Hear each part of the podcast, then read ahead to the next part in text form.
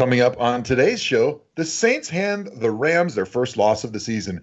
James Conner continues his incredible season and has Oakland already quit on Jon Gruden.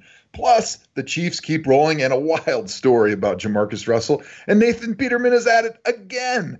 All that and much, much more on a jam packed episode of The Tomahawk Show.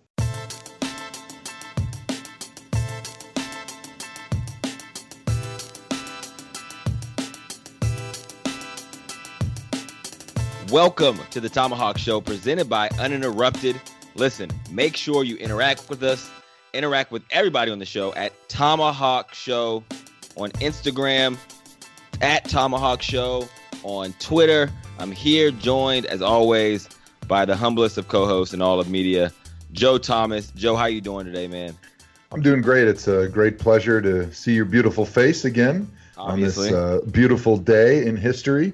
Yes. And uh, pretty exciting weekend in sports. Um, kind of a fun weekend to be an NFL fan. A lot of good matchups. I think this was probably uh, a weekend of the best matchups we've seen in a while. So it was fun. I, I was in Cleveland for the Browns game. Un- unfortunately, that did not go the Browns' way, the way we uh, had hoped with a new coach, a new offensive coordinator. But uh, it was still fun being an NFL fan and being in Cleveland and kind of seeing the uh, the changes that are happening in Cleveland firsthand. what was the feeling like? Because I wasn't in Cleveland, obviously, but what, what was the what was the air like in Cleveland and, and the players you're around, being around for an office, being around the coaches on the field, et cetera? I would say overall is really positive. I think they are naturally drawn to Gregg Williams. Um, he's a motivator. They they find him interesting. The things that come out of his mouth are very unique, and uh, they they will wake you up for sure. If uh, you don't know much about Gregg Williams, he's got a good way of connecting with players. Not only just like the grab your face mask and shake you type wake you up, but he says a lot of really interesting, funny stuff. And uh, I think he'll be a great option as the uh, interim coach the rest of the season. But there was a lot of optimism. I think it seems like, and Zerm maybe can talk about this a little bit. I think the fans in Cleveland had already given up on Hue probably going into the season, maybe after the one and fifteen season, and so really it was uh, it was going to be a tough sell for him the rest of the way here for uh, Cleveland fans, unless he just drastically won almost every game and took him right to the playoffs. And since Right. they'd struggled a little bit lately. I think there was a pretty loud murmur, uh, we'll say, from Cleveland fans to to get rid of Hue. And so now that they finally did fire Hue, it seems like the fans are maybe more positive towards the team because I Yeah. think. Generally speaking, from a fan's perspective, this is not you and me speaking. Obviously, everybody knows we're big Hue Jackson fans. No. But um, from a fan's perspective, I think they were like, good. All right, now we can finally start working with John Dorsey, getting ready for him to pick his coach so that they can put all the pieces in place of whatever John Dorsey's regime is going to look like. And we can kind of start moving forward in that direction because until he had hired a head coach, everyone kind of knew that the marriage between uh, John Dorsey and Hue Jackson was an arranged marriage. And it Those was, always work out. yeah, it was one of those things where unless Hue won the Super Bowl every year, eventually John was going to want to get his own head coach in there so that he could have all those guys under him and have all of his people in order working uh, in the direction that he sees fit to run an NFL team. And we'll get to that. I, I don't want to jump too heavy into the Browns. Yeah, let's not do that. Yeah, now that we're 37 minutes in, uh, what is your schedule for the for the weekend? Do you fly into Cleveland with Saturday evenings? Yeah, so typically I'll get in Saturday night, and then Sunday morning I get up and um, read the Tomahawk News, which is always uh, there's a lot of news going around on our social pages at so much Tomahawk. Show. There's always some good memes out there, thanks to Maddie Memes. But I'll usually get to the stadium about 11. I do like a silly weather report that has a shred of truth to it. And then I do like the local uh, Browns radio and TV show for like the pregame countdown. Um, and then, you know, I, I meet with guys like Andrew Hawkins, you know, the big wigs in the, bu- The big business wigs. community in Cleveland for the first half, go around and shake hands in the butter. suites and, and uh, pretend I'm Andrew Hawkins. You know, it's funny when I when I walk into those suites and it's all Browns fans. It's you know like the the the high end people in the business community in Cleveland, and they see me and they go, "Oh, man, I really wish it was Andrew Hawkins that was coming in here to say hi. But Yeah. I guess uh, you know if it's not Andrew and it's not Chomps, I guess Joe Thomas will do, and, and Joe then Thomas will do. begrudgingly take a photo with me usually. Hey, and- could you send this to Andrew Hawkins when you get done? Thanks. Appreciate it. you know what? I'm a little disappointed. I thought you and Hawk always traveled together. I thought he would just come in your In front your pocket. backpack. Yeah, you just roll them up and you sl- slid them into your front pocket like Like uh, so. notebook. Pull them out. Pack What are you of waiting on? Where's cigarettes. Fern, what you got going this weekend, man? Fern, what do you do with your life? Like we don't I feel like we don't really know anything about you. Like That's it. I just sit. I just sit at this table um, for 24, just 24 seven, just right here at this table, just wait for the next show to come on. and then I just wait for the next show. I'm like, what day is it? What time is it? When is the next show? Um, my main job is I work at ESPN Cleveland, which uh, Joe Thomas also appears on every now and then. Joe, you're Wow. So we're kind of all ESPN people. we are. You are definitely airing it out media style, Joe. But all right, continue, firm. I'm actually a full time. Hang on, I'm a full time employee of NFL Network. I hope you guys know they even Are give me really? health benefits. If I didn't get them from the NFL, I could be getting it from the NFL Network. It, even though I only have 15 dates for an entire calendar year with them, they have uh, put me on salary. You are a full time employee with NFL Full-time. Network. Actually, it was. Oh, I don't know if fans really care about this, but it was kind of a little bit of a fight because I wanted to be an independent contractor, which, um, as you know, Hawk, you get like a much favorable tax treatment Yeah. if you're working as an independent contractor, which I am. I'm only working 15 days in a year for NFL Network, and I don't need their health insurance because we get no, it. take former benefits. Yeah, well, a- as former players, we get five years of health care Yes. um, from the NFL, so I don't need them to buy me health insurance. But uh, apparently, their legal department is tough. You know, as we know, the NFL is made up of nothing but lawyers from uh, Roger Goodell on down, 32 coaches and 761 lawyers. and so they they wouldn't hire me on as an independent contractor, and they they forced me to be a, an employee, which now I get screwed because I don't get the better tax treatment, and I can't take their medical anyway. So, Uh, but we digress. rich people problems. Yeah, exactly. Like I don't need all this health care. I already have four health cares. I need the tax break. What is going on? Exactly. All right, Fern, what else you do, man? Uh, Joe, if you want to transfer that uh, NFL Network healthcare over to me, that'd be great. um, I wish I could do that. I wish it was like some type of asset that you could transfer, like a gold bar. yeah. Like that would be great if they just paid you in gold bars. Like, here's your health insurance, one gold bar, and then here's your salary, another gold bar, and then I could do with it what I want. But like health insurance that I can't use is worthless. like trip, I get paid every. I have three health insurances as well because I have three different jobs: the NFL, ESPN, and my role at Uninterrupted. And when I get sick, I actually make money because I have so much health care. oh, here's They a pay you. hundred bucks. He, he heals himself with a 12 pack of Mountain Dew, and then he goes to the doctor and asks Right. for a paycheck back. And they pay me because I have 37 health cares to put in the system. Anyway, firm, continue.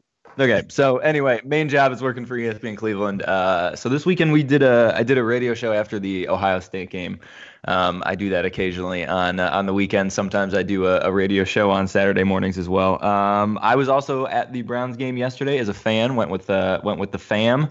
It was like weirdly warm. I thought I was gonna get sunburnt. Oh. Like the sun was out all day. It was incredible. Um, the sun was out in November in Cleveland. It was a big deal. what? Um, yesterday was kind of fun because um, you know Kareem Hunt uh, played at Toledo and he's from the area, and Travis Kelce is uh, went to the same high school I went to. So uh, you Really? know, Hi- he did. You yes. guys are both from Cleveland Heights? we are both Cleveland Heights High School alum. Oh. Um, so it was. Uh, I actually before the game, I went to a a tailgate that was like friends and family and people of Travis Kelce, and it was like a big Cleveland Heights. Wow. It was like a big Cleveland Heights reunion. So it was. Uh, That's why him and Kareem Hunt went off. that's why they. That's why they had five combined touchdowns and. Here's ruined- the key to fantasy football. If you just add people into the lineup that are playing back in their hometowns, you would win any fantasy matchup every week.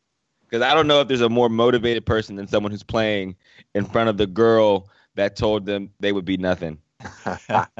That is like the Sounds like you've had supreme experience motivation. with that. Play a lot of game in uh, Jonestown, Can I Do you have tell a- you have a story, Hawk? Jess? Look at me now. Yeah, No, no. that's good. Zerm. So Yes. how did the interaction with you and Travis go after the game? We're like, Trav, it's me, the firm. Remember from high school, the Tomahawk show? And then he was like, Oh yeah, buddy, it's been so long. What's going on? How was picking? where the pass is good. Did you get the Uh, hot there- dog so- tickets that I left with you at Will Call? But look, Give us I'm a little taste. There were no charity handouts. All right, I went on my own merit. Um, Wow. I didn't actually. Uh, I didn't see Travis at all. Um, he was not at the. Uh, he was not at the pregame tailgate or anything like And I that. He had a broke game. Oh, really? I he had a broke game to prepare for. family tailgate. All right. Yeah, yeah. He didn't pop by, but uh, actually, Jay, his older brother Jason came by because they're on a bye week. So his I was gonna older, say, his old. Jason from the Eagles. Yes, from the mean Phil- The, from the Kelce fame? yeah. But it was a it was fun. There was a lot of like guys. I was one year older than Travis. I mean, you're younger than Jason, so there were a lot of uh, a lot of people from my high school that I hadn't seen in a while that were there. So uh, so that was cool. But no, there were no handouts being given. All right, I walked my way to the stadium on Oh. my own merit. So does that mean were you tight with the Kelces? Like in high school, if if they saw you on the street today, would they stop and say hi, or would they keep walking? Um, uh, Jason would probably keep walking. I know Travis more professionally than I do like personally. I knew him. Um, I knew him in high school. Uh, we didn't. We we weren't hanging out. He was a little cooler. He was playing basketball and football, and I was playing tennis. So, um, Yeah, but uh. I've done. Um, I've Not, done not a lot of overlap in high school between those two. no, two he didn't come squads. to any of my tennis matches. It was rude. Like, bro, you coming to the tennis rack? It's gonna be Well, lit. that was that was your opportunity to kind of bring that up, like how that you still have a little beef about that. Like, hey, buddy, you never came and saw me on the tennis court, buddy. I invited you every day, 3 p.m. after school. You never came. Let's- Let's see you going to Serena's games all of a sudden. Oh, now you're a tennis fan, Mr. Kelce. Uh, um, Okay. So yeah, my relationship with him is more. Uh, I've done a couple things for past jobs. We we did some interviews and stuff with him. So I know I actually know him more like after we graduated from high school than I did when I was actually in high school with him. That's good. That's good. I was a. Uh, anybody like level up after high school? Joe was always Mr. Everything in high school. I feel like. Nat, I don't know what your high school situation was. Oh, I'm way cooler now than I was in high school. Yeah. Really? Well, no, just in a sense of like. But we don't mean to be so surprised now. I know that Well- reaction was not what I was This the cool expecting. version of you? no, the only thing that I was cool in high school was for ba- was for basketball because I was like the only senior on my team, and I was I was real I was pretty good in high school, so Oh. That was pretty mm. much it. But What's- now it's like I have a cool job and this is that, mm. so I'm cooler now. You rub elbows with guys like LeBron and Andrew Hawkins all day. exactly. So what were the, what were the stat lines in, in high school? You said you were a pretty good basketball Stat player. lines, I averaged like 17 points a game. What? wow. Yeah, I was like first team all league and everything. Oh my gosh. That was Seventy putting up buckets, man. I'm not lying. Yeah, I've never met you in person. How tall are you? I'm five seven. Five seven? Yeah, I'm like average. You were you were like a small Me guard. too. Yeah, just I was drink like a two threes. guard. Just 17 points. How many points did you average a game, Joe? Me, I was a solid like twelve points and like ten rebounds. Points. Or Double foul. double double double machine. Double double average. Hey, man, there was never a game I didn't have a Eight double double. feet 14, and you only averaged 12 points a game. Hey, I played with a lot of ball hogs, so I will say my most my mo- most uh, favorite stat from my high school basketball days was I was a 65% shooter because all those shots were within two feet, and 75% free throw shooter. All the shots but I, were I within only two feet. 20 like twice in my career. It was it was uh, very embarrassing for a guy as tall as myself. I didn't play my senior year in high school, but as a junior, I averaged 16 and 7. Oh, nice. Coach must have been so mad when you decided not to play as a senior. Nah, it was weird because so I like was at that. I always thought I would be a basketball player. Obviously, I didn't grow past five seven, and it was at that point I'm like, you know, I'm probably better off long term in, in football. That season, like I was like really into football. I'm gonna get this scholarship, play my final year. It's gonna be all good. I broke my ankle like week six or seven of the season, and by the time I came back, it was already like probably six, seven games into the basketball season. I didn't have to have surgery or anything, but it was like I was 138 pounds. And I was like, okay, I probably should play basketball. I should probably get in the weight room if I'm going to Wow. try to make a run at this Division One football thing. And that's what I did. I just didn't play for went my first love basketball my senior year to put all my eggs in the football, and here I am, Joe. Top of the world. Um, Nat, I gotta ask, were you a three point sniper? You look you look to me like somebody who was a three point sniper. Yeah, yeah, I was. 17 points. You got to be. You got to be hitting. Yeah. Getting Yeah. buckets from range. it was a lot of threes. Did you do like a? Did you have like a, a shooting coach when you were a kid? No, I got cut from my freshman team. I was like, At the Jordan story. It is. She's. It's Nat's got the Michael really, Jordan. though, like, So Michael was- Jordan of women's NJ. basketball here. I was a late bloomer. So, quick backstory I did Mm. competitive gymnastics my whole life growing up from like three years old to seventh grade. So, competitive gymnastics is so intense. Like, I would practice every day. I- would get to leave school early in middle school to go to gymnastics. I had I got to skip PE and everything. 3-hour practices, 1 hour conditioning, 4-hour practices on Saturdays. Like it's very intense. So I didn't I didn't really have a life outside of that growing up. So Yeah. once middle school came, it was like kind of the decision factor of okay, you're either going to really take this to the next level or you're going to stop, you're going to quit. So it was that decision had to be made and my parents were on the side of you should stop, you should do other things like, you know, mm-hmm. have a life, Yeah. try other sports.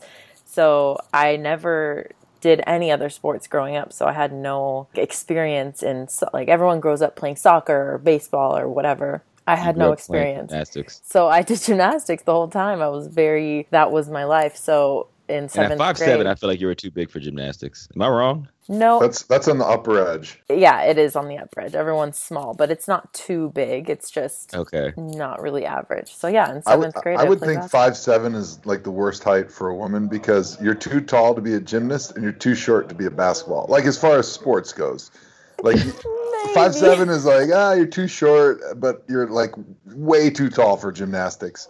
And For like women, you could be short Oh. and play basketball though. Yeah. Like there are a Uh, lot of basketball players that are shorter than me, like Earl, little Earl quick point Boykin. guards. I mean, come on. Muggsy Bogues. You ever heard of him, Joe? Fun fact: Andrew and Natalie are the same height. We, we both used to be world class gymnasts. Seven foot. There was a kid. This is completely random, but it, it it comes to my mind because he sent me a video of him in the dunk contest. But he went to my nephew went to Cincinnati Moeller Powerhouse Football School, Mm. and this kid is the son of one of my old two of my old well the son of one of my old coaches and the nephew of another one. His name is Jaxson Hayes. So he's a kid when I played for the Bengals and. Again, Coach Hayes has been there forever, so his son literally would be around. He was friends with my nephew since he was like four or five. They go into high school. He's like five ten going into high school, and my other nephew's like six foot, so he's taller than him. My other nephew ends up growing to be six three and goes on to Penn State. Well, early on, like at Moeller, everyone's trying to be football players. So he's like going to camps and he's like some rangeless kid. He grows to like six two, and it's like he's like really awkward looking receiver, and then he goes to six four, and within a year and a half, the dude grows to seven feet tall. oh my god. what? It's, ins- it's insanity. Well, he had to quit football because he outgrew it. He didn't start on his basketball team until he was a senior. And his senior year, he got offered by like Kentucky, Oh Ohio my State. god. He signs at the University of Texas. He sends me this video. He's doing a windmill from the free throw line. So now his athletic ability has caught up with him. He's a seven foot kid, Oh, wingspan crazy. And I forget who the analyst was from ESPN, but he tweeted yesterday. He said, I've been, I've been to 30 plus programs around the country. The best long term NBA prospect I've seen is Jaxson Hayes, Wow. University of Texas. So this kid literally, he was 5'10 as a freshman. He's seven foot now, and he's gonna everyone's gonna hear about him very soon because he's like What's a Hawk? What year is he? He's a freshman. He's a true freshman this Oh year. my goodness. And he's at he's at Texas. He's at Texas. Oh, I, man. I'm gonna post a video on social of this dunk. His mom was a, a McDonald's All American basketball player. His Oh, dad wow. and his uncle both played in the Mhm. NFL. NFL. There are some between like him, that uh, Zion Williamson, and then um, this dude for Oregon, Bol Bol, who's seven foot two Oh, and yeah. shooting threes. Manute It- Bol's son. Yes, and this dude was hitting like multiple three pointers the other night. Like college basketball freshmen this year are out of their mind. Yeah, he's Wow. like seven two. All right, he is. He's literally seven two. All right. we should probably get into the show here. Let's start out. Let's, let's talk a little bit of football. We got New Orleans handing the Rams their first loss of the season. Michael Thomas went off for 211. Uh, he also paid tribute to Joe Horn by pulling himself in at the goalpost, which we'll get to. Don't know how I feel about that. What, what were you guys' take on this game? Did you guys watch it? Were you hard pass here? This is kind of the matchup of the day, I felt like, from team's perspective. So I didn't get to see the game, unfortunately, because when I'm out in Cleveland, a lot of times I have uh, other duties around the Browns game, so I didn't really get to watch this game. But um, looking back on it, it doesn't really change my perspective on either one of these teams. While when I watch the highlights and I look at the box score, um, which most people say like, how could you have any opinion on the game if you didn't watch it, but here, here's my point. If if you would have asked me before the game what I thought the outcome was going to be, I would say, being that it was in New Orleans, it seemed like it was a much bigger game for the Saints and their fans than it was for the Rams. Um, I would have said, you know, I think the Saints are going to win in a close-ish game, but to me, the Saints are going to win. Does that not make them a better team? It just means in that environment with what the stakes were going into that game, I felt like the Saints were going to win, and uh, they did. So they won in exactly the same for- form that I expected. However, um, it doesn't change the fact that I think the Rams are the better team overall. I think if they play in a neutral site with sort of uh, the same thing on the line, I still think the Rams are going to win. My concern with the Rams is that eventually they're going to have to stop somebody. They've got this great offense. They've yeah. got this great quarterback, this great running back, this uh, incredible receiving core that's catching all sorts of passes and all sorts of touchdowns for Jared Goff. But at, at some point, they are going to have to stop somebody. And I know they had this great defense going into the year, but it seems like injuries have hurt their secondary a little bit. And when they play against a quarterback like Drew Brees, who's going to throw the ball in 0.02 seconds almost every time, the pass rush has no way to affect the game because he's just getting rid of yeah. the ball too quickly. And so they need somebody in that secondary to be able to cover a little bit longer to give those guys a chance to affect the game. Otherwise, that ball's just going to be coming out quick all day. They're not going to be able to stop anybody, and, and it's hard on an offense to play a flawless game to keep up with a, a great offense like the Saints. Aaron Donald was so frustrated trying to get to the quarterback because he was getting the ball out so fast, dude. You could just tell he was like, "This is peeing me off so so much." And it was, you know, this is again, this is a matchup. Everybody, these are the best two teams in the NFC, the lead uh, Super Bowl contenders from from that side of the the conference, and it they completely neutralized the D line. Mike Thomas went off. What did you think about the Mike Thomas celebration? Did you you had to see in the yeah the replay by now? What are your what are your thoughts? That was pretty there? good. You know, generally speaking, I like the celebrations. I like when people get excited when it's uh, a little bit organic. Obviously, he knew there was a cell phone in there, so it wasn't an organic like. He put it in both goalposts. Yeah, celebration of the moment. uh, but I like the nod to like previous awesome celebrations. The Joe Horn pulling out the cell phone. I thought that was cool. Sometimes the ones that I don't like are the ones that are like choreographed and there's like eight or nine guys that quick run over there and they kind of go through the motions and do like a lame celebration because they feel like they have to. What, like the, the Seahawks, Seahawks, did? Did like a completely oh choreographed. We got to talk about that Seahawks one real quick though before we continue, I just so Joe Horn actually um, had a statement about Michael Thomas's homage to him. He said, "When I saw him bring out that cell phone, it brought a tear to my eye. For him to pay, for him to pay homage to me in that way, let me know what kind of man Michael Thomas is." So Joe Horn was all wow. about. He apparently was just like crying at home watching the celebration. So he's just happy he's back in the headlines, man. It's been a long time for my man Joe. Well, I, I think the uh, the buried lead right there is that w- w- this uh, celebration speaks to his manhood and uh, what type of a father he is. Uh, uh, wow, I didn't realize deep. it goes that deep. It's deep. It's, it's, it's very yeah. serious. Yeah. Someone told me. A matter of fact, I was, I'll name him by name. Ryan Clark. I was. We were watching the game yesterday, so we usually watch the the afternoon games from ESPN. And I'm sitting in a room with like Adam Schefter, uh, Mort, Ryan Dropper. Just, just, just the the holy grail of football analysis. Ryan Clark's take to me as we're watching the game is Drew Brees is not top five quarterback of all time. Wow, there's and I thought take. it was a bit of a hot take, but as he explained it, he was like naming the quarterbacks, like which quarterback would you take this guy over? So I'm curious, do you guys think Drew Brees is the top five quarterback? You know that that's an interesting question when you say all time. Like right now, he's clearly a top five quarterback, right? In right. this generation. But when we're going to start adding in guys like you know Dan Marino and Joe Montana, and like you start throwing some of those names in there, it's like, all right, I, I, he probably isn't in the top five of all time, although he's so. An amazing quarterback.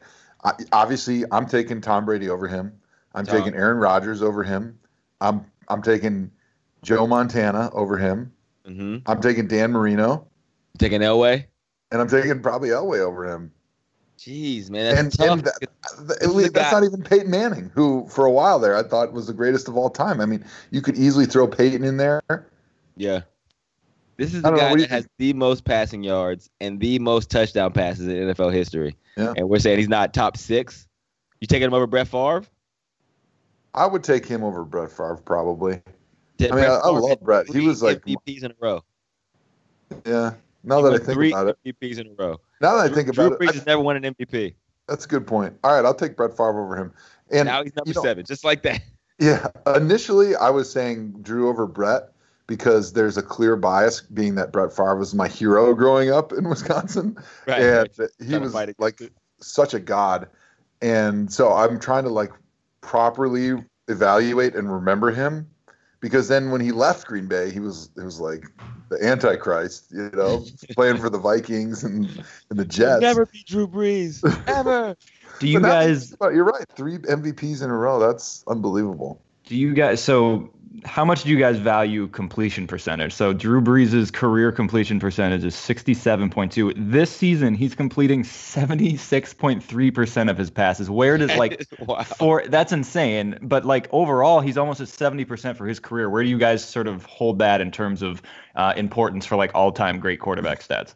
I don't know. I think well, the way the way Mr. Clark was explaining it to me, it's like a it's a look and feel thing, right? It's a you either have incredible numbers or or no, his thing was you either have a bunch of Super Bowls, which means you're a winner, or you just have the physical tools that make you the guy, which is the Marino, which is the Aaron Rodgers. Like Aaron Rodgers kind of has a door open, and we'll get into that once we talk Packers.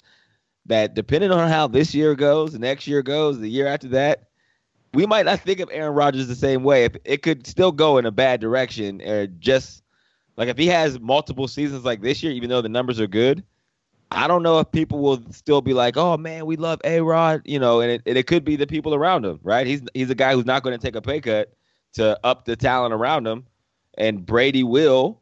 Whether whether the, the Patriots then use that money for what they say they're using it for is another mm-hmm. story, but you're looking at Aaron Rodgers in these games, and it just seems like he's out there kind of by himself.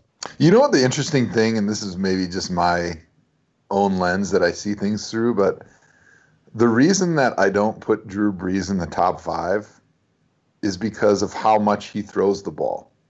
That's and isn't it isn't that interesting though? Like the more you do your job, and he, he's doing it really well. Mm-hmm. Like he's throwing the ball really well. But like the less I rate him in my mind all time because I'm like, well, all those stats he has is because he's in an offense that just throws the ball every single time.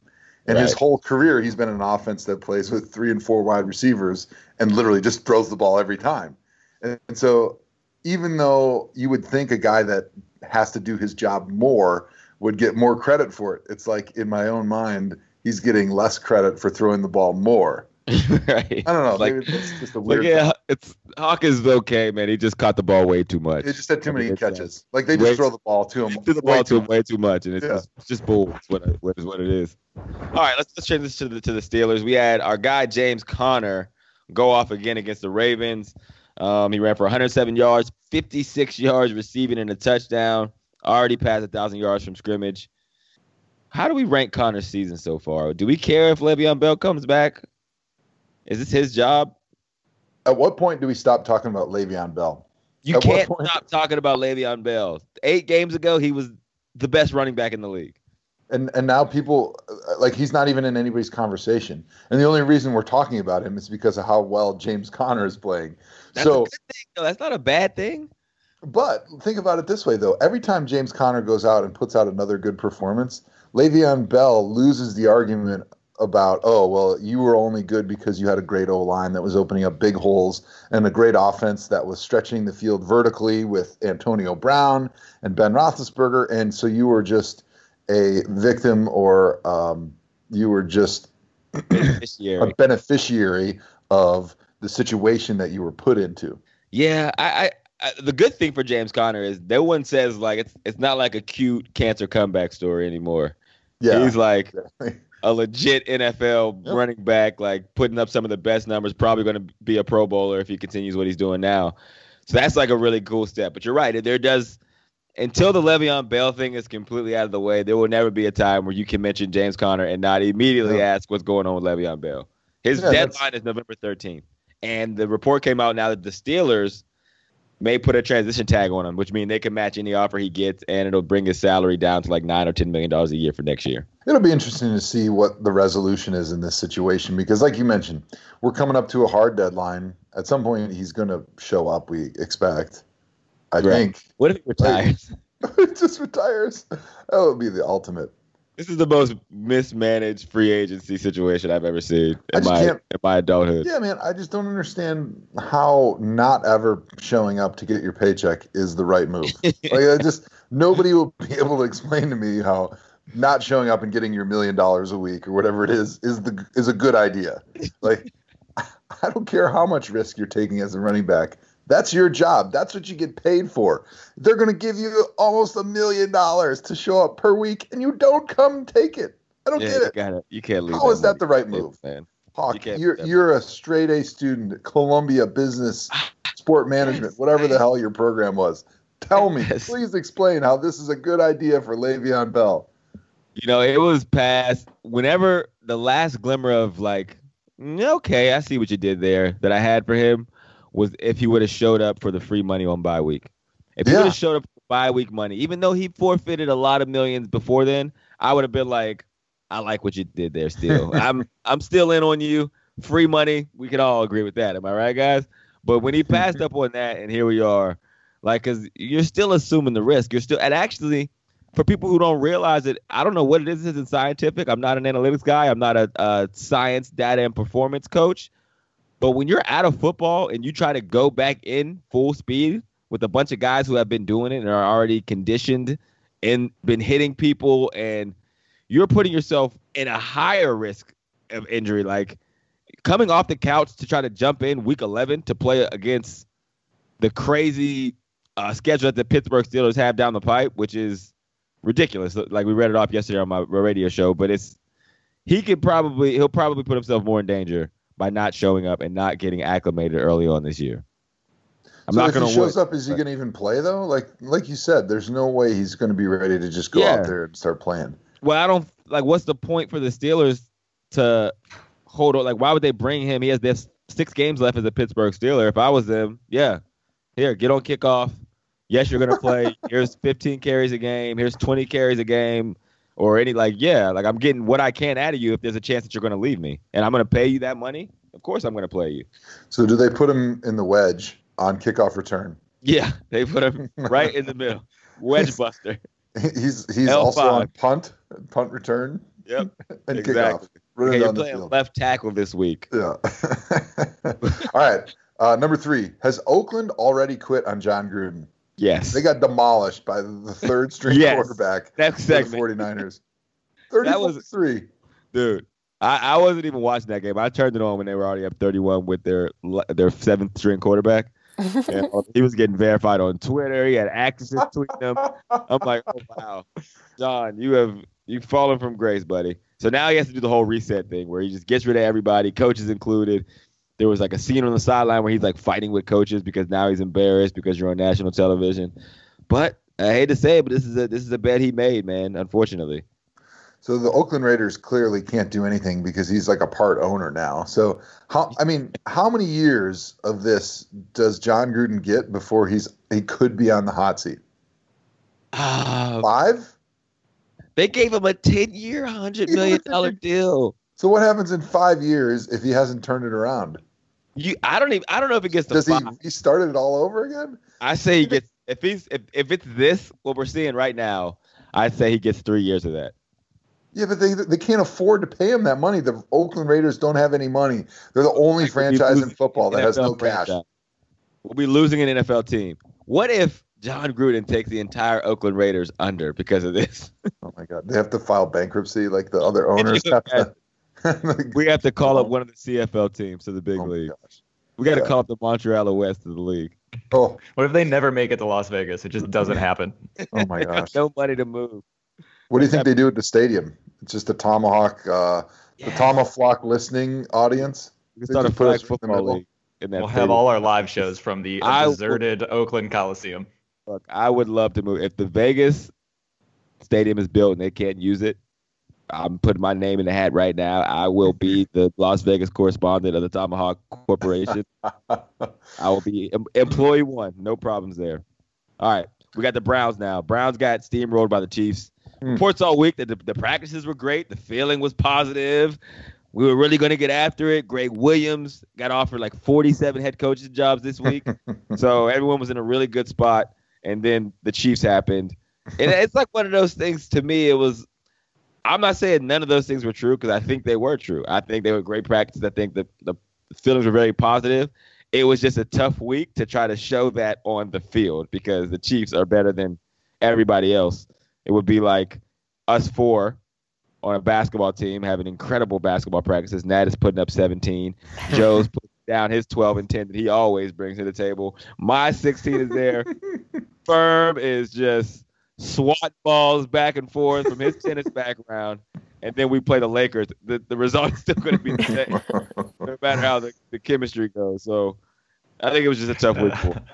Yeah, I mean, you're not going to come against the Chiefs and really do much because, especially the Browns have suffered from an enormous rash of injuries on defense. And if you want to stop Kansas City, as we know, you need to be able to shut down their passing game. And if you can't shut down their passing game, if you can't let Mr. Mahomes, if our Patrick Mahomes is just chucking the ball 32 times all over the field, you're going to lose. It's just what's going to happen. I mean, he had 375 yards and basically didn't throw the ball at the end of the game because they were up by two plus scores.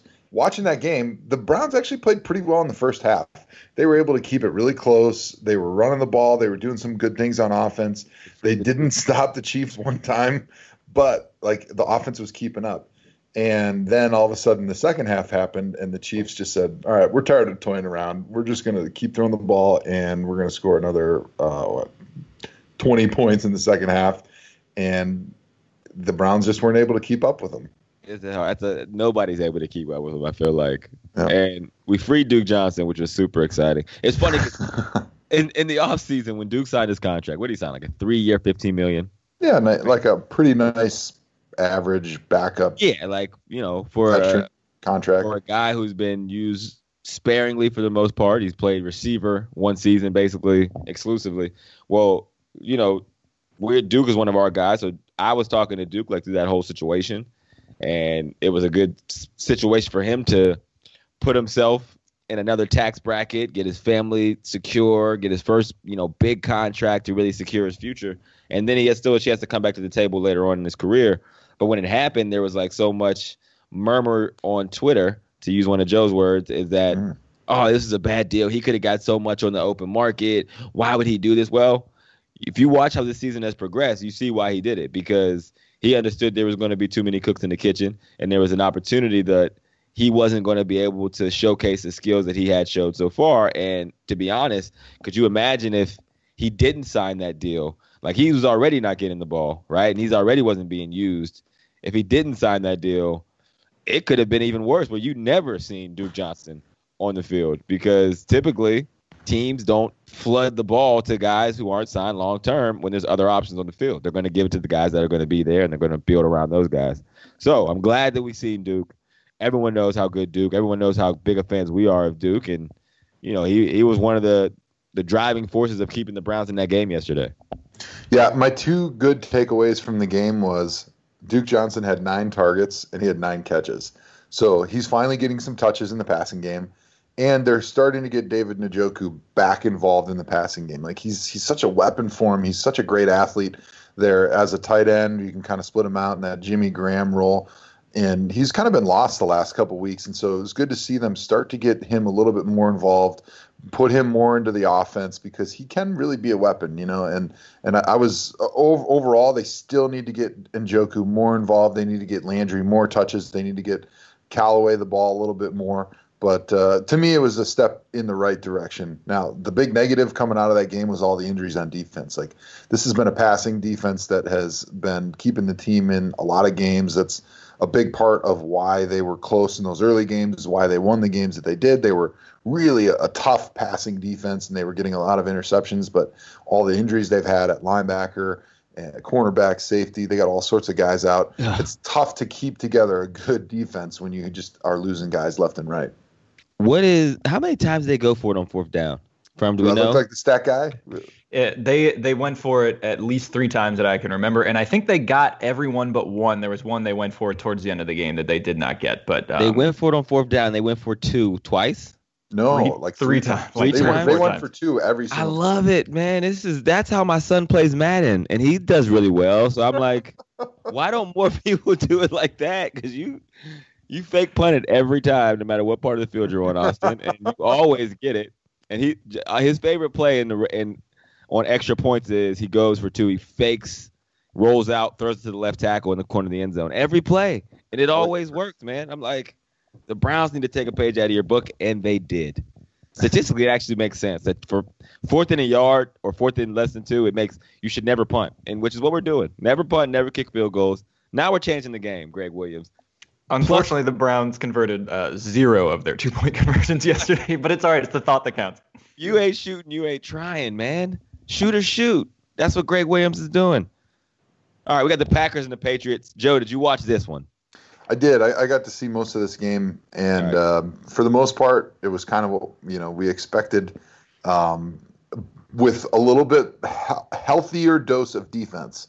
Yeah. Uh, Josh Gordon kind of went off a little bit. He had uh, over 100 yards. He had a big 55-yard touchdown reception uh, towards the end. But uh, to me, the story of the game was the Aaron Jones fumble when they were in Patriots territory, Mm. about to score. To me, that was really the tipping point, and um, it was tough to come back from that. my favorite play of this game. My favorite part of this game is there was after like towards the end when they, they clearly lost. Aaron Rodgers on the sideline pissed because he's Aaron Rodgers, and DeShone Kizer is in the side of, and DeShone Kizer is saying something to him, and Aaron Rodgers is looking at DeShone Kizer like, if you don't get the out of my face, It's maybe a top five video I've ever seen in my whole life. And I say I laughed for 15 minutes strong rewatching this video because I'm telling you, Aaron Rodgers has this look on his face like if there weren't cameras here right now, I would stick my whole hand down your throat and try to rip your esophagus out wow. Because he was so Mortal mad. Kombat style. It hmm. was man. JG going on. What off. did you JG think? What did you think that? What would DeShone have been saying? I I need to know what DeShone was trying to say to Aaron right there. Like it's okay, man. You know, like we were close. We'll get him next week. You know, like what was what was he saying? I, I empathize with Aaron because I've been in that situation. It's nothing to get DeShone Kizer. DeShone Kizer's a good guy. You know, I love DeShone. Really, really good kid. But as an older guy on a team, like I could, I remember being in that same situation, like where it's like a, a rookie is trying to tell me something about what went wrong or where do we go from here, and I'm just like, oh gosh, please get away from me, kid. Yeah, you're you're thinking to yourself, yeah, thanks for the information, buddy. It's this is only my 14th year in the NFL. I think I can Right. figure out what's going on here. Right. No, hey, my big question from the game, and I'm, I'd love to throw this to my uh, my friends at the Tomahawk Show. Um, should Tom Brady be benched for his lack of effort blocking on that that throwback play that they had? I think it, it came back to James White. So they snapped it and handed it off to Edelman. Edelman like faked the receiver uh, jet sweep and then threw it back to uh, James White, and then he had a convoy of blockers in front of him, right? And Uh-huh. Tom Brady was one of those blockers. and if he would have made his block with any effort at all, James White would have walked right into the end zone. But he looked around like Hawk used to do when he was out there, pretended like he didn't see anybody that he could block, and then tried to like fake like he was running into the end zone and at the last minute pretend to block somebody. So that lack of effort should or should it not get Tom Brady benched? I'm gonna say no. It shouldn't get him benched because he's Tom Brady. I'm gonna say yes. It should get him benched because anytime we can get Destroyer starting the game, Hoyer yeah. the Destroyer, I'm all in. I don't know if I watch games more intently than when Brian Hoyer is the starting quarterback. That's my quarterback. That's my QB one from now until the day I die. Number three, he shouldn't get benched because he did me a favor because had uh, Sweet Feet White scored on that play, it would have put it would have given Julian Edelman a touchdown pass, which would have ruined my chances to hit 73-16. And there was there was with a minute left in the game, I was at like 73-78. No way. So I was literally like a hat. I think I finished like 74.80, but I was I was like a yard away from hitting the jackpot on the Tomahawk Show Listener League. Oh my gosh, that would have been amazing. I started So- Ryan Tannehill, who didn't play. he was my starting quarterback. Would you have had to Venmo yourself? I would have loved to Venmo myself, Hmm. and that would take it out of the tomahawk budget. Venmo myself and then charge you for it, Joe. Sign me up. Yeah, how about that? So that was pretty interesting. I, I enjoyed watching Tom Brady, and then after the game, he talked about it, where he came up with this elaborate excuse about, well, I didn't know if I was downfield or if I was a legal blocker, so I felt like it was better to just stay out of the way. And then at the last minute, I saw this guy, but it was too late to block him, and then I was like, shit, I could have blocked him and got James in for the touchdown. You know, it was like the most phony, like I tried to block him, but I didn't see him explanation I've ever heard. So I'm going to call right now here on the Tomahawk Show, Week Nine podcast, that Tom Brady should be benched for a lack of effort and uh, Okay. putting a bad example out there on film for his teammates, for his young and impressionable teammates. You really are on the Browns payroll because you're trying to get Tom Brady benched so we can get him, and you also try to get Andy Reid fired for Pat Mahomes spiking the ball in a dead That's ball. a great point. You know, when when quarter when young quarterbacks make dumb decisions like this, it just falls back on the coaching. and I don't think Andy Reid we should have to put up with watching this poor clock management from week Yeah. to week. I mean, and Belichick not stopped. coaching effort. You're right. It, it Yeah. comes to it comes back to the head coaching. Both of those guys should be fired. Well, the big thing Belichick has always said is we treat everybody the same. I don't care if Andrew Hawkins is late for a meeting. I don't care if Tom Brady's late for a meeting. The standard is the same. The standard So- is the standard. I don't care if it's Tom Brady out there leading the charge on the quarterback throwback. I don't care if it's their center. I don't care if it's Bill Belichick himself. We expect the same thing out of everybody. We expect effort. We expect that when we put you in the position to block, that you block. And if you're not going to do it, we'll find somebody that will. So maybe All right. put Hoyer in there.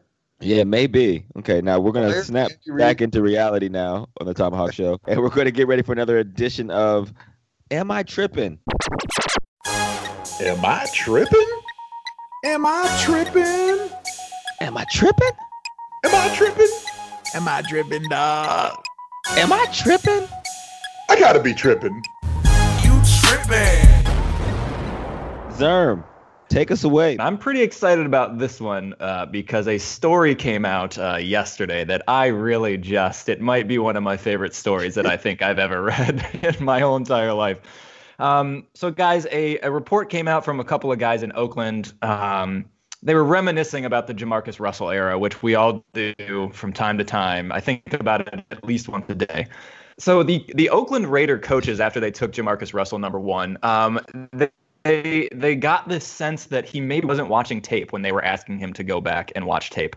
Um, so they decided that they would give JaMarcus Russell one week blank tapes that he could take home and watch, so they could figure out if he came back into the office the next day, like, Coach, you gave me a blank tape. What is this? They'd be like, oh, okay, he's actually watching tape. Well, that's not what happened. JaMarcus Russell comes in the next day and says, yeah, man, those blitz packages you guys had on those tapes were crazy.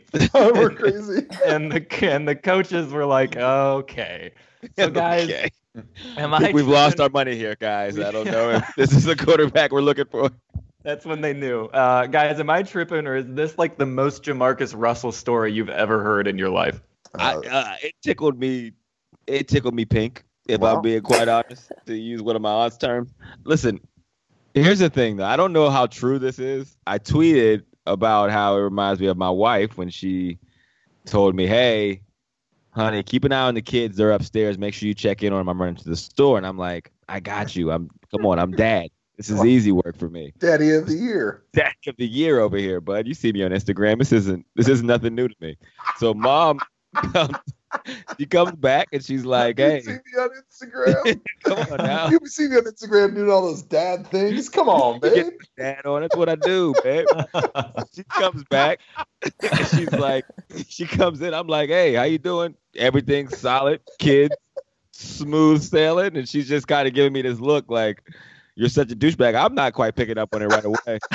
right through over her left shoulder, the door opens up behind her. All my kids come out of her car and come running in the house behind her, like, "Hey, Dad! hey, kids, how was the store?" No Just way. walks by me. And I'm like, "Okay." Oh my God, you're the JaMarcus Russell of dads. What the hell? Marcus Russell of fatherhood, right here on the top. oh my god. That is a good one. No, as soon as I heard this story, it reminded me of a story that I heard um, during the draft process, and I don't think it was JaMarcus Russell. I think it was another quarterback in uh, my draft class, and I don't exactly remember, but one of the You're teams. thinking- hold on. You're Well, thinking of the draft day plot where they gave him a, a playbook, and to the end of it, yes, they put a message at the end to see if you read the whole way through the playbook. yeah, yeah, yeah, Bo It Callahan, $100 the only bill. one who reads through. Yeah, yeah, he yeah. sent the money back to him. So I don't know Yeah, if that's a draft day plot or if it's if it actually happened to you, Joe. But continue. So thanks for stealing my story. So basically, the bottom line is this team gave all the quarterbacks they were looking at like the playbook to learn or read it or whatever, and uh, they put like hundred dollar bills in the middle or towards the end of all of those playbooks to see who opened it up and like you know actually did what they said they were going to do, or and then who was going to be honest about it when they brought them back in for their you know next meeting, and uh, you know most of the coaches they were like. Uh, surprised that of course none of the, the quarterbacks opened up their playbook and they all acted like oh yeah yeah i was i was in my notes i was deep in there it was great it was good stuff It was an Uh, awesome playbook. Well, th- those blitz packages were crazy like, wow, your playbook is so great, Coach. I hope you Uh, draft this me because we can do so much stuff. magic with this playbook. oh all right next one All right, guys. Next one, our final one of the day. Um, so the Ravens yesterday they lose uh, 23 to 16 to the Steelers. Uh, it drops them to four and five on the season. Uh, John Harbaugh had to address his job security after the game. He's being asked questions about if this is if is he on the hot seat? Is this his last year? The Ravens sort of had this good start. Their defense was playing really well, and they've really kind of fallen off lately. So you know, nobody knows how much longer Joe Flacco is going to play. They've got Lamar Jackson sort of in the wings there. But, you know, guys, am I tripping or is, are we sort of witnessing the demise of this Ravens team that feels like it's been, they've had Joe Flacco, John Harbaugh, all these guys there for what feels like 15 years. Are we starting to witness maybe the downfall of this version of the Baltimore Ravens? Yeah, I think they have to bench Joe Flacco. The reason they have to bench Joe Flacco because it's the only way to save Harbaugh's job. Because no matter what, like they aren't, the Ravens aren't going to win this division. I have either Pittsburgh's going to will it, win it, or if the Bengals can figure out what's wrong with AJ Green's foot, they're mm. going to win it. And the Ravens aren't in the business of winning eight games a year, seven games a year. That's just not what they do. They want to win Super Bowls. They want to be in contention. And unless he gets a spark out of a Lamar Jackson, if Lamar Jackson comes in and he wins five out of eight and he looks like a better quarterback than any of us imagined, they might say, like, oh, great pick here. We have a chance. This is a new regime, a new reset. Let's start over with that. Otherwise, if he rides it out with Flacco, he's going to go down. When Flacco leaves, he's going to be out of there too. Maybe even sooner. so you think they're going to dump flacco after the season Yeah, I don't think he's going to be the no. I I I would put half a million dollars that Flacco will not be the quarterback of the Ravens next year. Wow. Yeah, I'm not sure. I'm I'm really kind of down the middle on this one. I, I feel like this the owner Steve Bisciotti is patient and he's going to give John Harbaugh the benefit of the doubt because he did win that Super Bowl and they are still a pretty good team, but like you mentioned, they're sort of that 500 team right now and I think the expectations are higher than that, but I I definitely feel Bisciotti's going to give him another season because I don't think Lamar Jackson's ready to take over as the full time quarterback. I still think they have a lot invested, um, not only from a, a salary standpoint, but from an organizational standpoint in Joe Flacco. He's still their Super Bowl winning quarterback. They're still going to want to give him the benefit of the doubt every last opportunity before they dump him. And I truly think that they're going to at least give him the rest of this year and then the beginning of next year. If things go south at the beginning of next year, they'll give him about eight games. And then at that point, it's a decision. All right, we're going to get rid of Joe Flacco if he's not performing well, and we're going to make this Lamar Jackson's team. And with Joe, we will also dump John Harbaugh. But I still feel like because of the Super Bowl wins, because they're not a bad team, they're just underachieving of based on their expectations. I feel like they'll give them another 12 months to try to fix this. Is Joe Flacco a free agent after this season? No, I think he's still under contract. What, what do the I- researchers say? I don't know. We don't. Hmm. One one moment, please. We don't have any of those. Our researchers are they don't wake up this early. But I mean, I, I'm not. Uh, Joe Flacco's not a terrible quarterback. I mean, we've seen terrible quarterback play, and Joe Flacco isn't doing it. But he doesn't have any weapons around him. I'm just saying it's time for a reset. There's just nothing there. Like there's no hope. You never look at the Ravens and say, "Oh, this is their year to win the Super Bowl." Yeah, Right. but you didn't say that in the year that they won the Super Bowl. Now, Right. Amazing. Think about that. The year they won, it was like, oh, they, they got no chance. They they they fired their offensive coordinator. it was like turmoil, Yeah. and all of a sudden they they fired off this string of wins and they win the Super Bowl. And that's fine. It was like a perfect like storm because Joe Flacco was going to be an unrestricted free agent. He was playing lights out and he did win the Super Bowl. So if he can't get a contract then, there's no time ever he's going to be able to get a contract. So that's why they had to lock into the contract with Joe Flacco. But since then, there hasn't been, with the exception maybe a couple of years, where you're looking at the Ravens as a real Super Bowl contender. Like a Drew Brees, even in all the years he was going seven and nine and, and not having success, they were always a contender because they had Drew Brees and Sean Payton. That is just not the feeling of the Ravens anymore, Mhm. right? So I, I it, when you get to that point, it's time to try something new, hit a reset button, and figure out, okay, what can we do to rebuild this to put us back on the right track? Because if you're just going middle of the pack, middle of the pack, middle of the pack, you might as well be finishing last and getting top draft picks because now Yeah. you're getting now you're getting middle of the pack first rounders. Uh, For Flacco is a uh, unrestricted free agent uh, in 2019. Is he really? Yes. Oh, that's interesting. Well, There there you you have it. Then maybe they let him go. I, I think that's a that's a great point. I I uh, retract my hot take. Oh, hot take retracted. Yeah. All right, So let's let's jump into the no huddle. Actually, I was wrong about Joe Flacco's contract. So let me let me backtrack real quick. I was looking at a Walk looking at a Oh my previous. God. I was looking at a previous one. So he signed oh my a. God, um, look at her butt. he's a he's a, he'll be free agent 2022. I'm sorry. Yeah. Through 2021, the Baltimore Ravens quarterback and the team have reportedly agreed to a new three-year contract through 2021. I think he's there for a little bit longer. Anyway, so that's our our crack research team. We're we're on the case. Great job. Yeah, we really get to the bottom of that and quick. We'll uh, we'll get an update. Maybe we'll tweet out when we figure out Oh, when the hell Joe Flacco becomes a free agent. All right, let's jump into our no huddle a little bit. All right, this is uh this is a painful subject for a lot of reasons. My guy Nathan Peterman threw another pick six this weekend. The Bills lost in big fashion. He went through zero touchdowns and three interceptions and improved his passer rating, which is odd. But Joe, what is your take on the Nathan Peterman Buffalo situation? I definitely have a take. Yeah, my, my take is this. I feel I feel bad for him. He's obviously to me he seems like he's got great character and resolve because he continues to play very poorly and continues to be able to still face the music and somehow still shows up to work in the spite of I'm sure most of that locker room not believing in him because he hasn't yet put up NFL quarterback performance on the field on a Sunday. Now maybe he looks great during the week. I doubt that, but for some reason the organization just keeps rolling him out there and he continues to show he's not ready to be an NFL quarterback. And uh, there was some murmurs though. I think Hawk. I, I'd heard a rumor that some people thought he played better this week, and so there's some signs Some. of improvement. So maybe the future is brighter than we think. I don't know. What's your take? I'm not. I'm. I'm kind of. I'm. I'm. This is where I'm at with it, man. Yeah. Again, and I said this multiple times, and I believe it. This is what I. This is my conviction.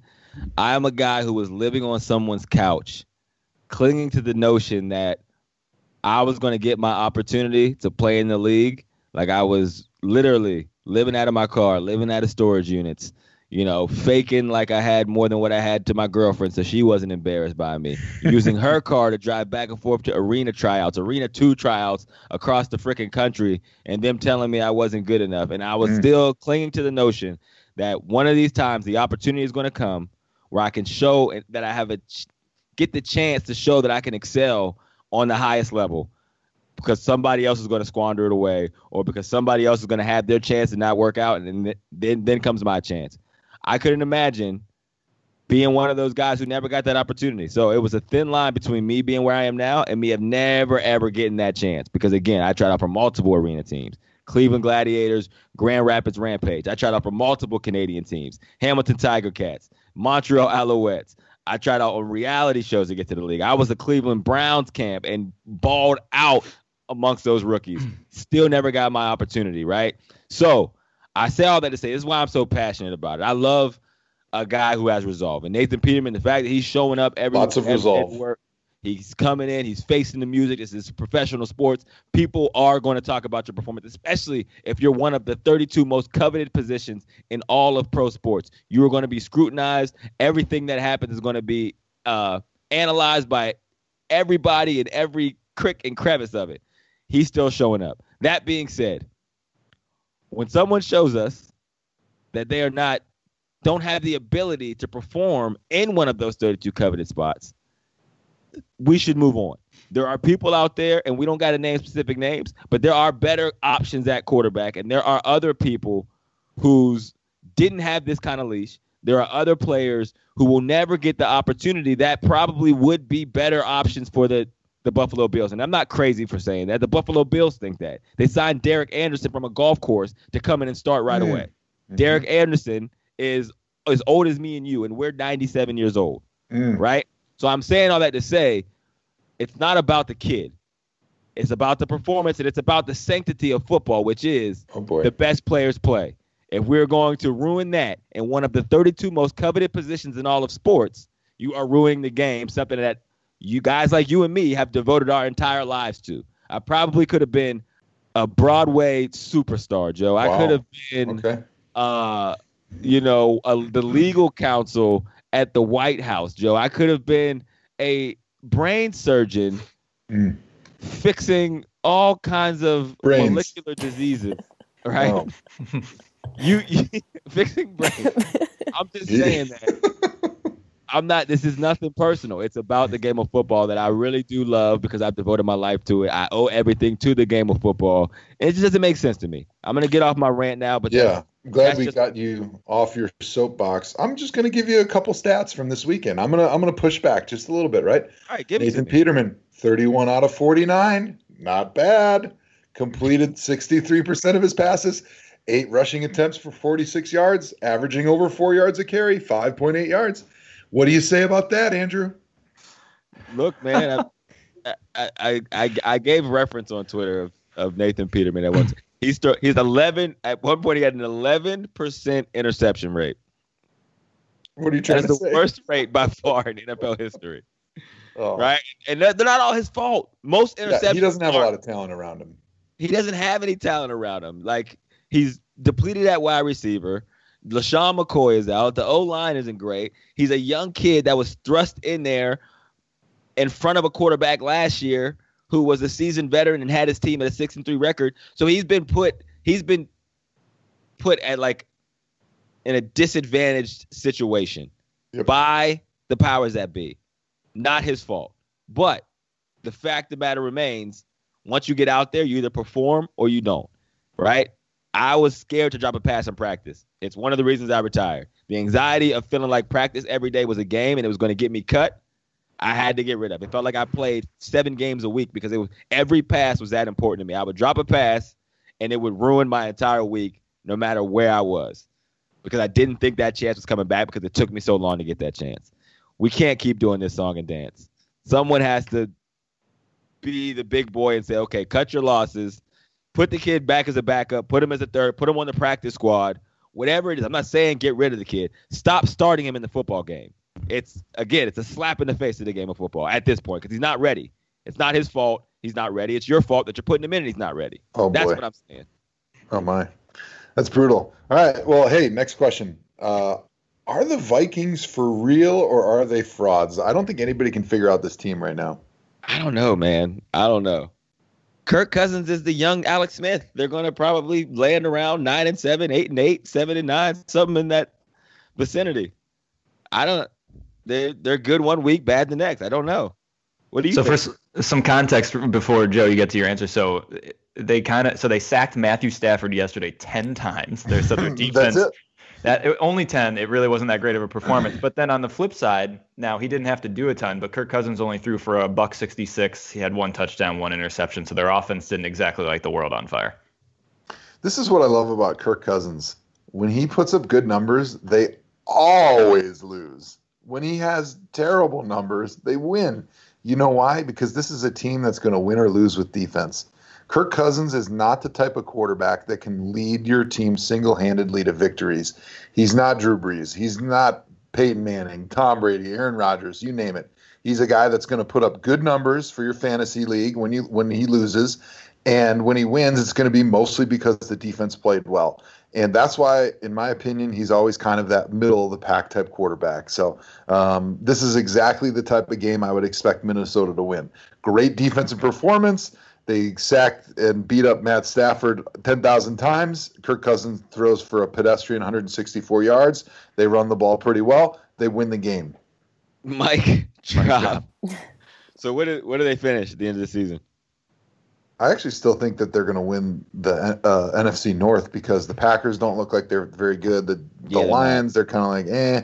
Uh, Chicago is proving that Mitchell Trubisky is kind of okay, but not great. And Khalil Mack's been a little bit injured. So um, until he's back to full strength, he's not going to be ripping the ball out of quarterbacks' hands the way he was and single handedly destroying opposing teams' offenses. What is uh what's the record, Zerm? They're three. Uh, Minnesota's five, three, and one. Detroit's three and five, and on down the line. Okay, so they'll finish nine and nine, six and one will be the record, which is pretty good. Nine, Yeah. six and one. Does that win the division?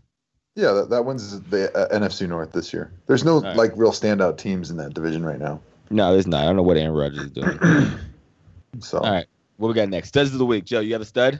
all right, Hawk. My stud of the week does not come from the NFL. It actually comes from the CFL. It is the Ottawa Redblacks' own offensive lineman, John Guy, because after he scores a touchdown, he gets the celebration maybe of all time and goes into the stands, runs over to his girlfriend and grabs her beer and just slams it, takes it to the house. I love that. And forever in my career, I always thought that if I scored a touchdown, I was going to take the ball and punt it as far up into the upper deck as I possibly could. I thought that would be the best way to draw attention to the fact that I'm a great athlete. I can still punt the football even with two knee braces and elbow sleeves on.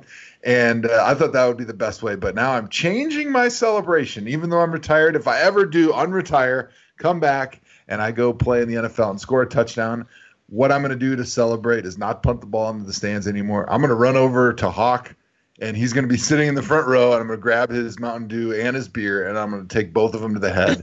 and uh, that was the greatest celebration of all time. Oh, that was a really good celebration. That that tickled me to death. It really did. And I used a tickled me reference twice now in this show. So that tells you how enthusiastic I am about it. As a guy who played in Canada, man, that's it was a fun league, man. Just to be able to slam a I don't know what kind of beer it was. We'll just call it a 73 Kolsch. It was probably a Molson being in Canada. Yeah, I don't think it was a Molson. Molson is more Montreal. I think it was, Yeah, looked like an yeah, the organic beer or something. Organic. Yeah, it looked like I don't, I don't know. We'll Hawk is a bottom of that. Canadian beer uh, connoisseur, Yeah, so never- let's leave these things to You him. know, you know, I've never drinking. Is that the word? Right word? Drinking? I've never drinking in. It's not. It's drinking. It's not. What is the past tense of action? Isn't it What is drink? the action? Drank, I believe, is Yeah, I've There we go. never drank a full beer before in my life. Oh my God, Hawk. Never. I've had a sip. Never well, full. you will have beer when we all hang out. All right. I'm just putting that out there. 73 Kolsch? Hard pass. All right, my stud of the week. just kidding, Joe. I'll, be I'll- friends. I'll take it in my eyelids. Um, also, before we go, I don't. This isn't even about the studs of the week. Did you see Nat's tweet about never giving her kids iOS devices? Okay, first of all, Mhm. Hawk, I had so many angry moms in my mentions, and I blame you for that. For people that don't know, Nat tweeted that. Let me read it verbatim. And I will, you know, I will defend myself. You're gonna have to because I will. as a as a parent, as the dad of as the JaMarcus Russell of fatherhood, I think I know a thing or two about parenting. I Nat. know, but hey, I had a good amount of. Okay, read the tweet. All right, here it goes. At Fat Nat on Twitter, if you want to follow three T's. I will never be the parent that gives their kid the iPhone at the restaurant. Was the tweet. Now, I felt like that was a direct shot to me because I don't. If we don't have an iPhone, we're not going to a restaurant. If I don't have enough iPhones for all the kids, we're not going out to eat. My wife hates like, hey, let's go out to eat. I'm like, I don't feel like being a circus wrangler at a restaurant for I can't enjoy my food that way. So I retweeted her tweet with a comment. I said, We'll see how that theory ages when you're three seeds deep, one slapping the family behind you, one trying to stab one of the other kids, and the last one snorting pepper off the table. We'll see mm-hmm. how that iPhone theory ages, Nat. And First of all, I don't know. I don't know Obviously, all about the. all the parents in Cleveland were on my side. They were like, Yeah, Yeah, they were. that, oh, They still great. are. I'm still getting notifications of them slandering me. Defend So- yourself, Nat. okay, here's my thing. I was at a restaurant, you know, one of those hibachi places where they cook in front of you. And that's like a whole nother story of why the kids should be entertained by that, first of all, instead of looking at an oh. iPhone. Now you're going to tell the kids what they're going to be entertained by. What should they be You, entertained you by? got this motherhood thing down pat. Anyways, other than that, I just like I was looking around and 90% of the kids were just iPhone in front of them. And for me, I know I I've babysat a lot. Yes, I don't have my own kids, but I know families who I'm hey, that counts, okay? I know Oh yeah, I know there's families. a lot of street cred in the parent game. Go ahead. I have a lot of black friends. I know exactly. My cousin married a black guy. once. Yeah. Uh, I know a lot of families who have kids that they don't really use electronics like that just because they haven't established that from day one. So, like this one family in particular, these two girls that I babysit, they probably get like two hours of watching a show on their little iPhone like a week. So they just don't even like that thought doesn't even cross their mind whenever I take them out or whenever they're out with their family. There's no like it's just not a thing. They just don't have the phones or the electronics. So the, Right. I know that there's a way that you can start from day one of not having electronics Yeah. in front of your kids. I'm not And that and seems like my super realistic. my it is realistic and I've seen it before.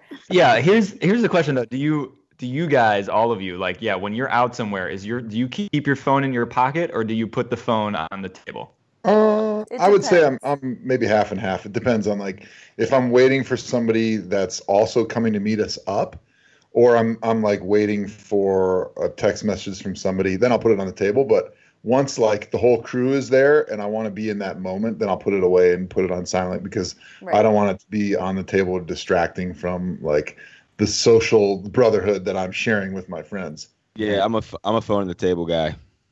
No matter If- what, even if if the pre- all the, all your boys are there. My if thing- Oprah calls me, I don't want to miss it. That's that's just my thing. It's a great point. Yeah, Can't like, argue it's with like that. One one chance I'm gonna screw this up. Nah. My thing with the tweet was I wasn't coming at people for doing that. I just said I'm not going to do that. And I yeah, know you're never gonna be that. And- mom. I there was know- some shade, gonna there was do some shade in that tweet. a man. There was some shade. yeah, she's not gonna do it because it's cool to do I'm it. not do it Obviously, because it sounds like a great idea, but I'm, I'm just saying. just- I know I it's flipped I flipped the coin and decided not to. I know it's possible, so it is possible. I'm not saying it's not possible. I'm just saying. whew, I like to see you three seats deep, man. Those kids are. You know how much energy it takes to keep three kids entertained who are under five years old. I don't I think you. I believe it. Not just with one person. I'm talking about it could be you two, the nanny, and an aunt. I'm telling you, man. If you've never seen somebody try to put uh, salt in their eyelid, just don't know yet. Okay, Nat. so I'm I have a question though. How did You- we how did we all used to be entertained at restaurants when there were no phones? I got Well, the was answer. never- Yeah, they what, didn't so take us to restaurants. I didn't No. go to restaurants until I was like we were eating tater tot hot dish and casserole all night. There was no restaurants. exactly. Restaurants. I didn't know what that was until I turned 28. but that's a valid question. I went to my first restaurant in Cleveland. They're like, welcome to the Browns. I'm like, what is this? Steak and shake. What are you talking about? Here's a fun fact. Uh, Uh-huh. about 100 years ago, there was no such thing as a restaurant. If you wanted to have somebody else cook for you, you had to go to an inn where it was a bed and breakfast, where you'd Mm. stay there, and then like the lady that was running it would make you make you food. That was the only time. There was no restaurants. Think about that. Think about how far we've come in like a 100 years. That's wild, man. Well, Nat is my stud of the week, so I don't even need to get into it. Um, if you are listening, listen. Tell Nat what you think. I mean, I want to. oh I want to god, see her. I want to see her box this out on Twitter. I want to. She's. I love her and her convictions. I want her to see. This is what media is about, man. You got an opinion, you stick to it. You argue it out with the Yeah, people. man. So here we are. Doesn't matter Alright. what your opinion are, as long as you're able to back it up with a You reason. gotta back it up, I man. You gave just you my gotta. reasons. That's They good. got you against. They had you against the ropes on Twitter, man. I want to see what they do now, man. This is. So, Hawk, let me give you my quick take. My Okay. my take on this, Nat, is that from my experience with four kids and like now being in the mommy world, you can never ever say anything about anybody else's kids because no matter what you say, you're wrong. So I never say anything. Every Right. time.